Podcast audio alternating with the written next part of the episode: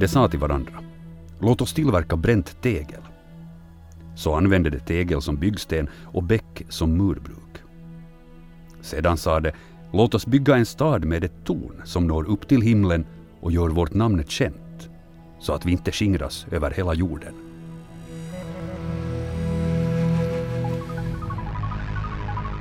Ten, nine, eight. Ignition sequence start. Five,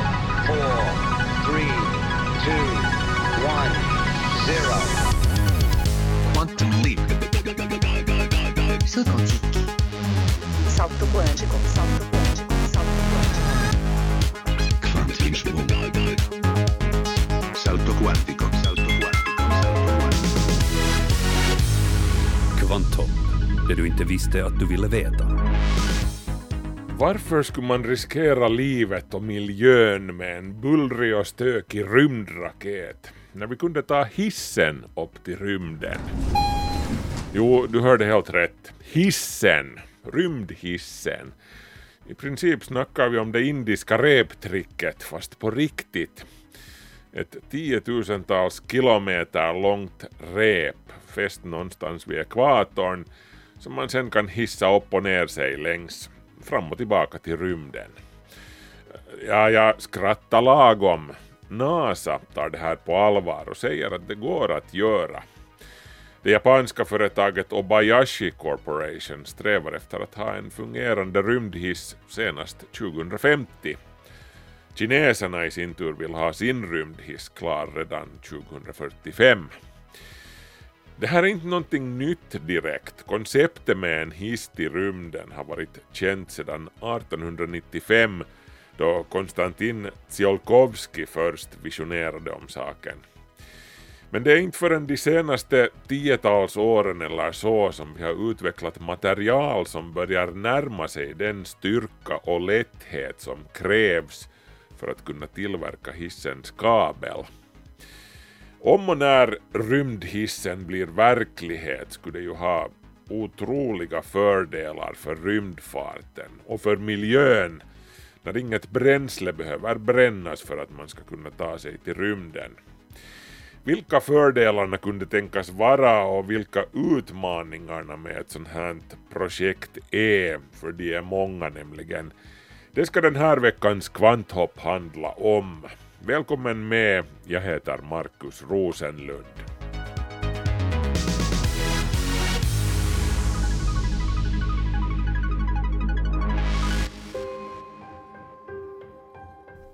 Nästa morgon klev Jack upp ur sängen med en dyster min. Men när han kom till fönstret såg han något märkligt. En väldig bönskälk växte upp ur marken där modern kastat de magiska bönorna. Skälken var tjock och hög, så hög att den nådde ända upp till molnen. Mamma, kom och titta, ropade Jack. Och tillsammans stod de i trädgården och stirrade upp på den magalösa bönskälken. Jag undrar vart den leder, sa Jack. Jag kanske borde klättra upp och titta efter. Det gör du visst inte, sa hans mor. Dina bönor har redan ställt till nog med bekymmer. Men det sa hon för sent. Jack hade redan klättrat upp i bönskälken. Han klättrade högre och högre, ända till stugan där nere bara såg ut som ett litet fågelbo. Men fortfarande kunde Jack inte se toppen av bönskälken.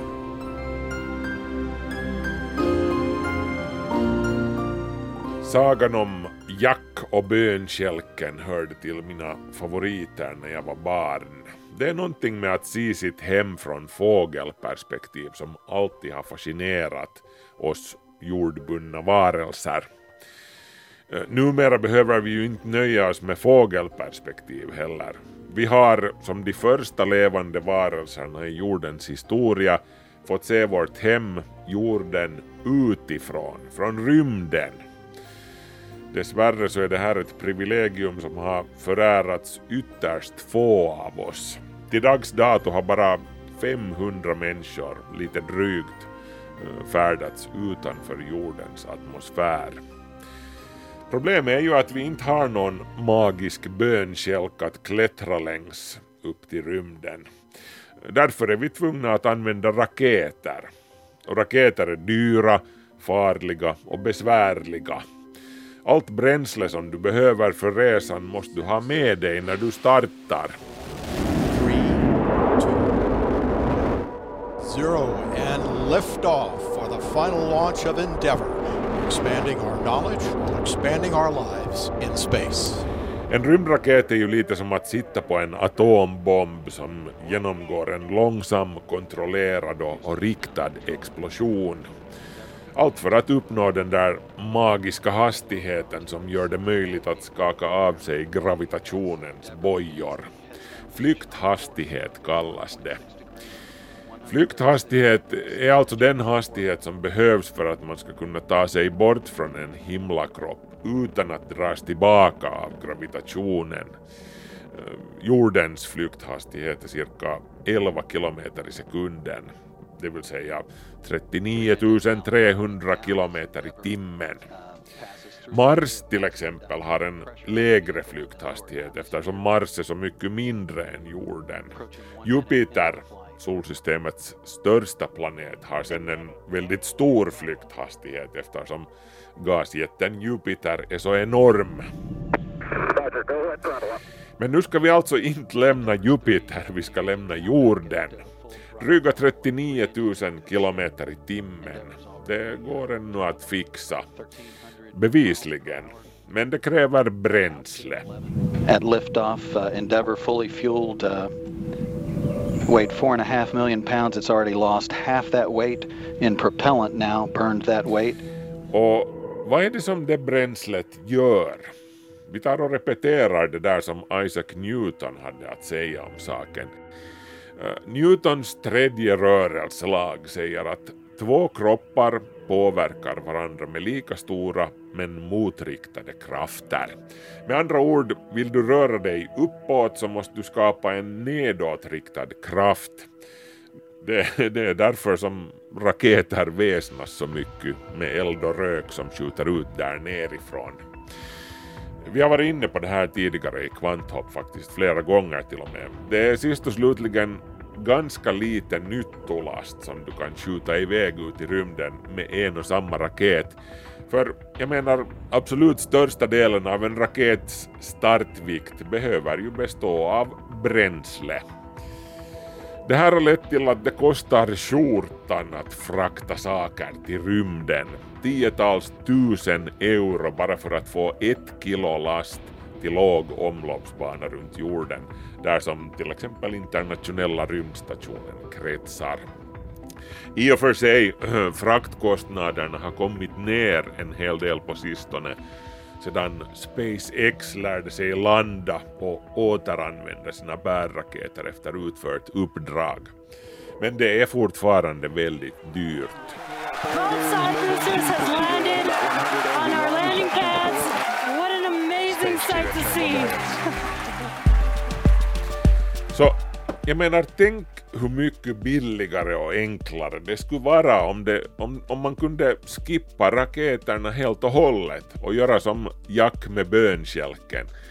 Tänk om vi byggde en hiss till rymden. Det här skulle ju revolutionera rymdindustrin totalt. Kostnaden för att frakta upp material och människor genom att hissa sig sakta men säkert till rymden längs en kabel skulle bara bli en bråkdel av vad det kostar att skjuta upp raketer. För att inte tala om att miljön skulle vinna på det. Raketer förorenar ju. Högst uppe vid hissens inom citat ändstation skulle man sen såklart bygga en rymdstation som skulle bli till en rymdhamn för färderna utåt mot månen och, planeterna.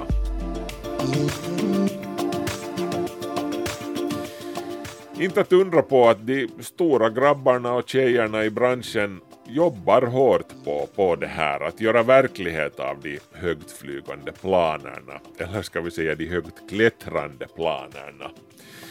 Det japanska byggföretaget Obayashi Corporation till exempel, de har planer på att bygga en rymdhiss fram till år 2050. Kina har som sagt liknande planer med, med deadline fem år tidigare, 2045.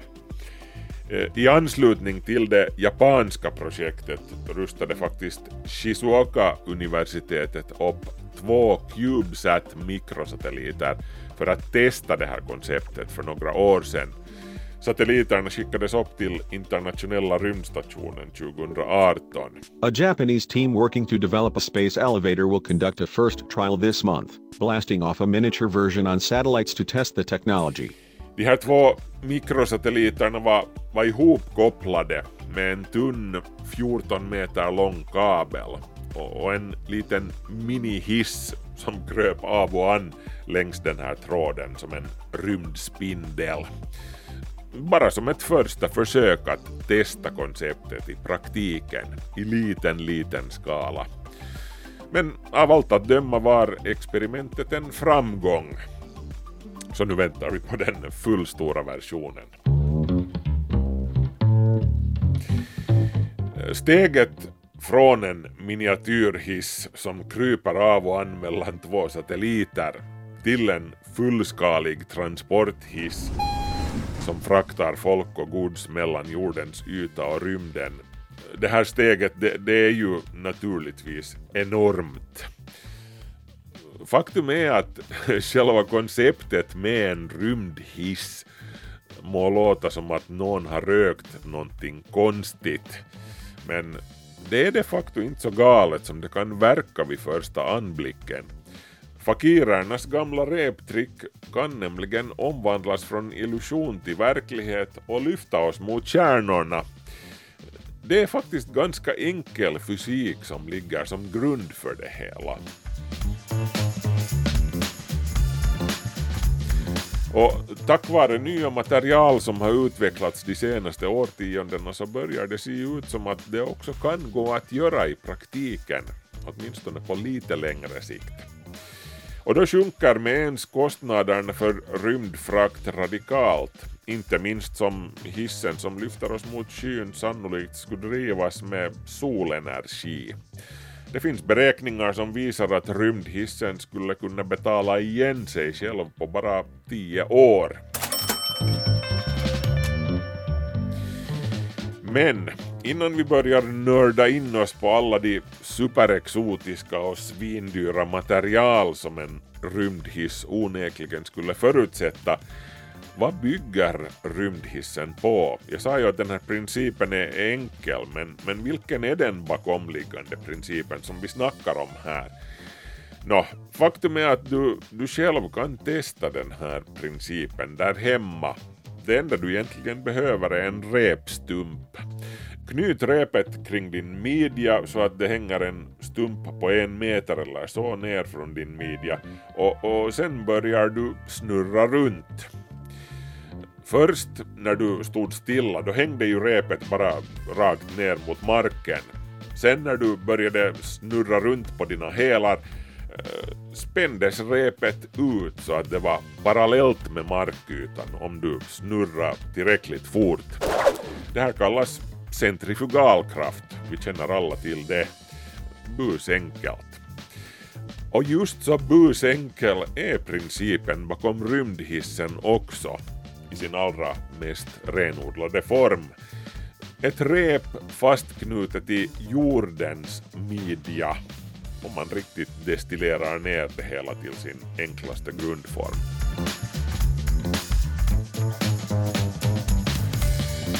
Den som allra först kom på den här tanken om att klättra till rymden var alltså den ryska raketpionjären Konstantin Tsiolkovsky som brukar omnämnas som rymdfartens fader. Men Tsiolkovsky han närmade sig problemet ur en lite annorlunda vinkel. Året var alltså 1895.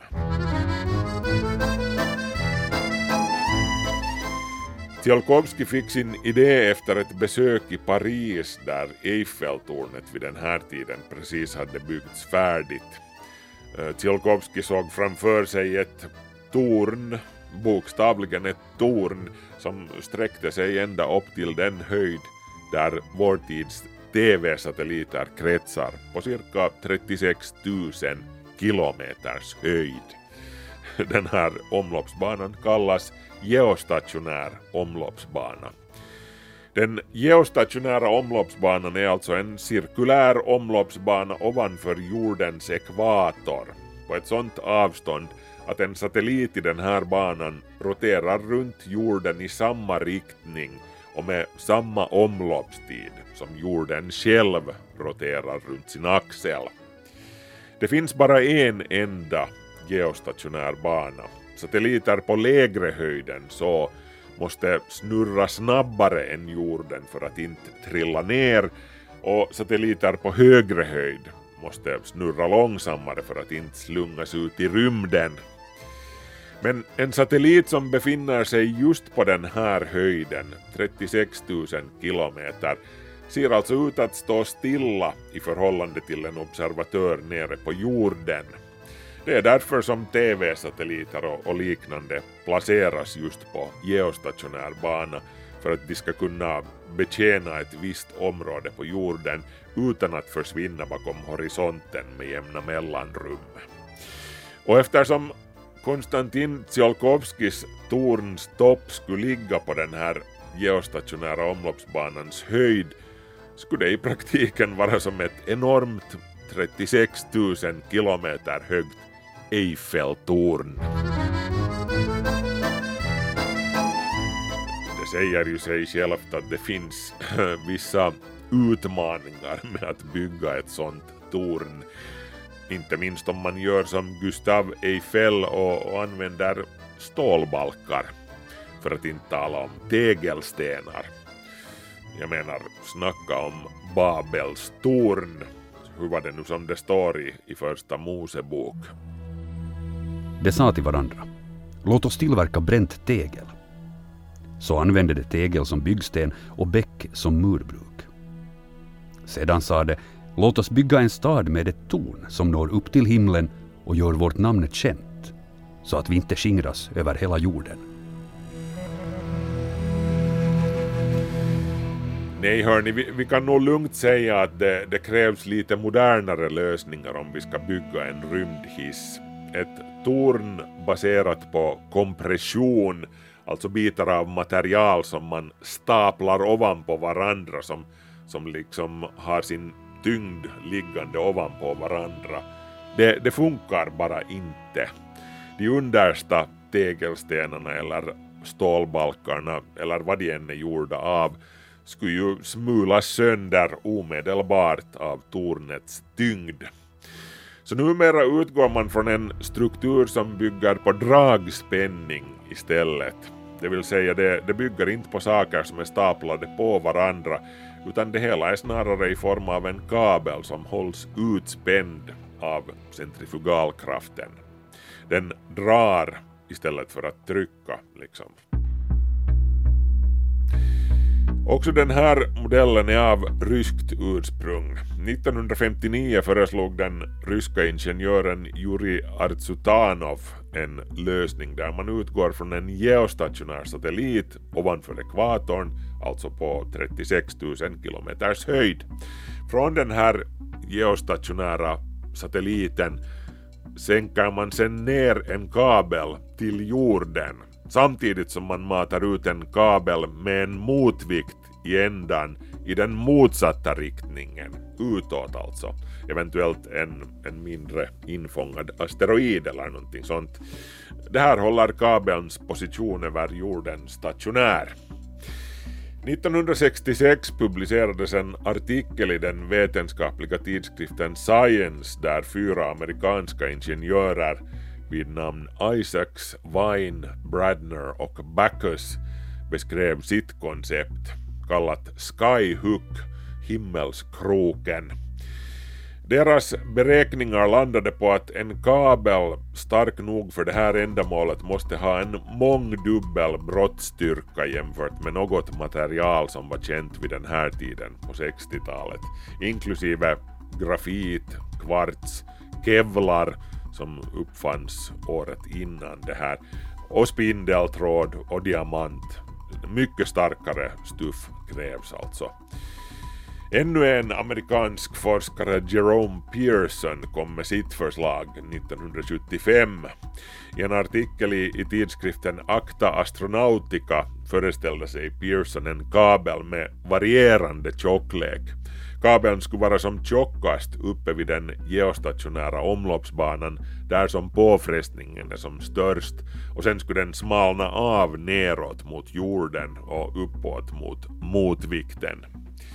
Själva motvikten skulle i Pearsons modell sakta släppas utåt an eftersom den nedre sträckan av hisskabeln byggs ut och förstärks.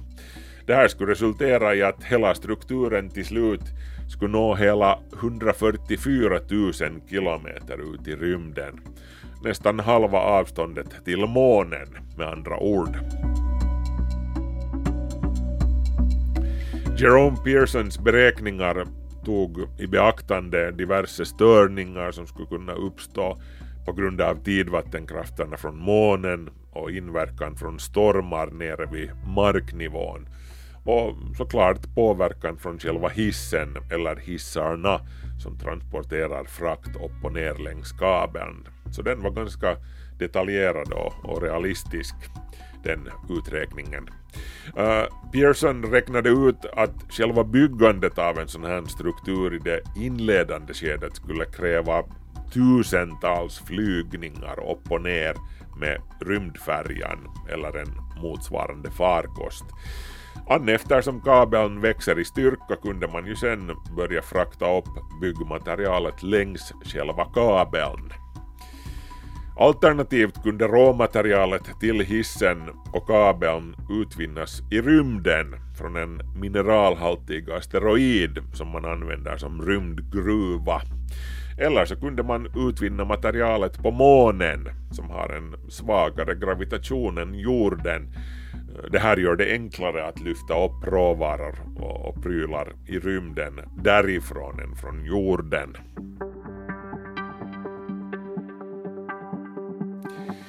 Men ännu vid den här tiden då Jerome Pearson gjorde sina uträkningar stod det klart att de material som existerade då inte skulle ha den tillräckliga styrkan och lättheten som en rymdhisskabel kräver. Men när vi kommer in en bit på 1990-talet då hade nya exotiska material som kolnanorör kommit med i bilden. Med ens började det hela se betydligt mer realistiskt ut och mindre science fiction. Kolnanorör är alltså molekylära rör eller cylindrar uppbyggda av hoprullade ark av kolatomer ordnade i hexagonalt mönster. Eh, diametern av ett kolnanorör kan vara mindre än en nanometer, det vill säga ungefär en tiotusendel av ett av dina hårstråns tjocklek. Material baserade på kol-nanorör kan ha en otroligt hög draghållfasthet, hundra gånger starkare än stål, gram för gram. Det kan också ge strukturer som är oerhört styva men ändå extremt lätta. Uh, jämfört med Eiffeltornets stålbalkar till exempel. I teorin skulle man kunna konstruera en kabel för en rymdhiss med hjälp av kol-nanorör. Det här är enligt beräkningar från 90-talet gjorda av en NASA-forskare vid namn David Smitherman. På sistone har också andra exotiska nya material kommit på tal. Diamantnanotråd som har egenskaper som påminner om kolnanorör. Och grafen såklart, supermaterialet som har varit på allas läppar de senaste tio åren eller så med alla tänkbara spännande egenskaper. Ever since it was first discovered in 2004, graphene has been hailed as one of the most important breakthroughs in materials since the plastics revolution more than a century ago. Eh, Nobelpriset i fysik 2010 gick till forskarna André Geim och Konstantin Novoselov för banbrytande experiment rörande just det här tvådimensionella materialet, grafen. Eh, med, med tvådimensionellt menas alltså att ett inom citat ark med grafen eh, bara har en tjocklek på ett enda lager kolatomer, vilket ger det speciella egenskaper som ledare av el, till exempel eventuellt rent av supraledande egenskaper, alltså att, att leda elström utan någon som helst friktion eller motstånd. Det är hur som helst värt att notera att nästan alla moderna lösningar som har föreslagits när det kommer till rymdhissens inom citat kabel på något sätt har att göra med kol. Nanofibrer baserade på kol i en eller annan konstellation. Och det här har en enkel förklaring faktiskt. Kol har den fördelen att det är det sjätte lättaste av alla grundämnen. Kol har med andra ord det låga atomnumret 6. En kolatom har alltså väldigt få protoner och, och neutroner i kärnan. Det här gör alltså kol väldigt lätt. Dessutom har kol den fördelen att det bildar väldigt starka bindningar mellan atomerna i förhållande till atomens massa. Du får alltså ett material som är superstarkt men ändå lätt. Till exempel så är grafen, som alltså består av kol, eh, 200 gånger starkare än stål, gram för gram. A million times thinner than a human hair, but 200 times stronger than steel. Eh, med andra ord kan nanofibrer gjorda av kol göras väldigt tunna. Eh, Rymdhissens kabel kan på det här sättet vara knappt en millimeter tjock. Sen kan man ju göra den en meter bred eller så. Problemet med att väva såna här långa rymdhisskablar av kolnanorör har hur som helst hittills varit att det har visat sig vara svårt att producera dem i, i tillräckliga längder. Hittills har vi snackat om centimetrar snarare än tiotusentals kilometer när det kommer till hur långa kolnanorör vi har lyckats producera. Nå, hur som helst, förr eller senare bemästrar vi säkert också den här tekniken och sen när vi lär oss bygga rymdhissar här på jorden så kan vi ju tillämpa samma teknik på alla planeter och månar vi reser till. Åtminstone de som har en fast yta att fästa en hisskabel i.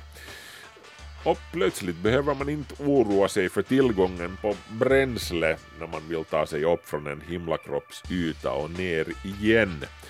Till exempel så skulle Mars bli oerhört mycket lättare tillgängligt. Återstår att se hur det hela förverkligas i praktiken.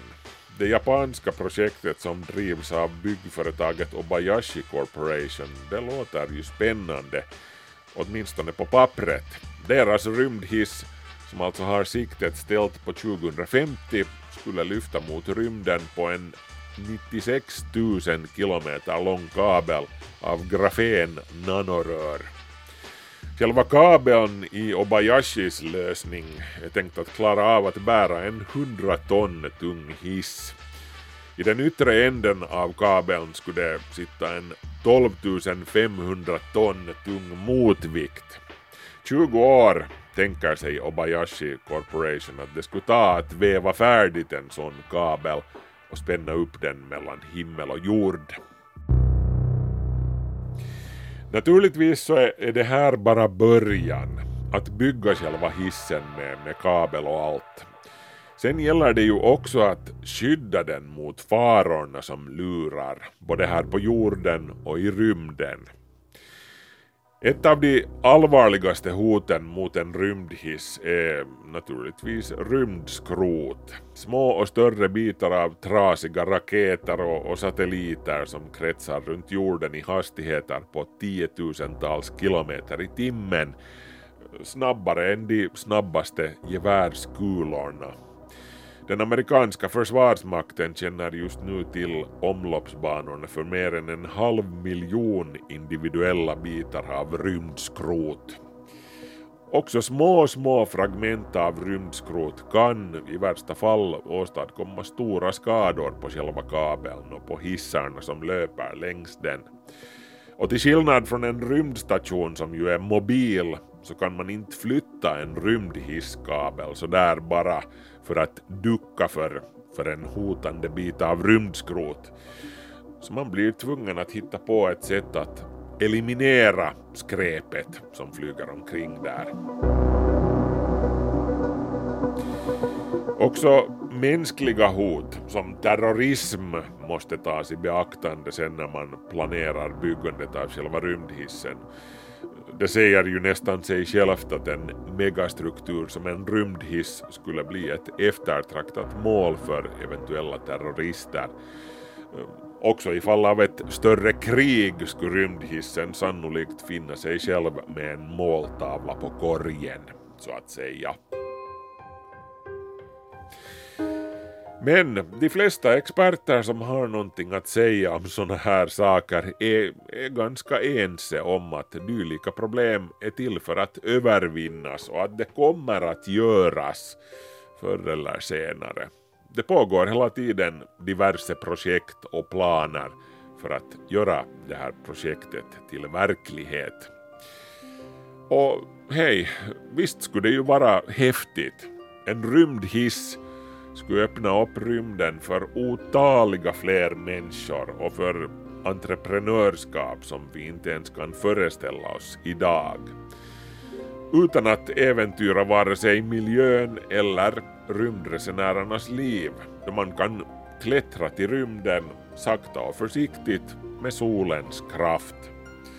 Som en modern jack längs sin bönkälk till stjärnorna.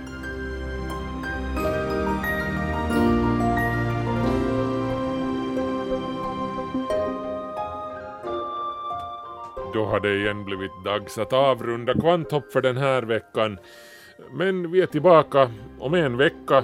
Ett nytt avsnitt av Kvanthopp hittar du på Yle Arenan varje lördag. Och om du får ledsamt efter oss så disjurerar vi också på Facebook. Kolla in Kvanthopps Facebook-sida. Kvanthoppsnabelayle.fi är adressen där du når oss om du har ärende. Markus Rosenlund säger nu tack och hej och trevlig fortsättning på, på dagen. Hej så länge!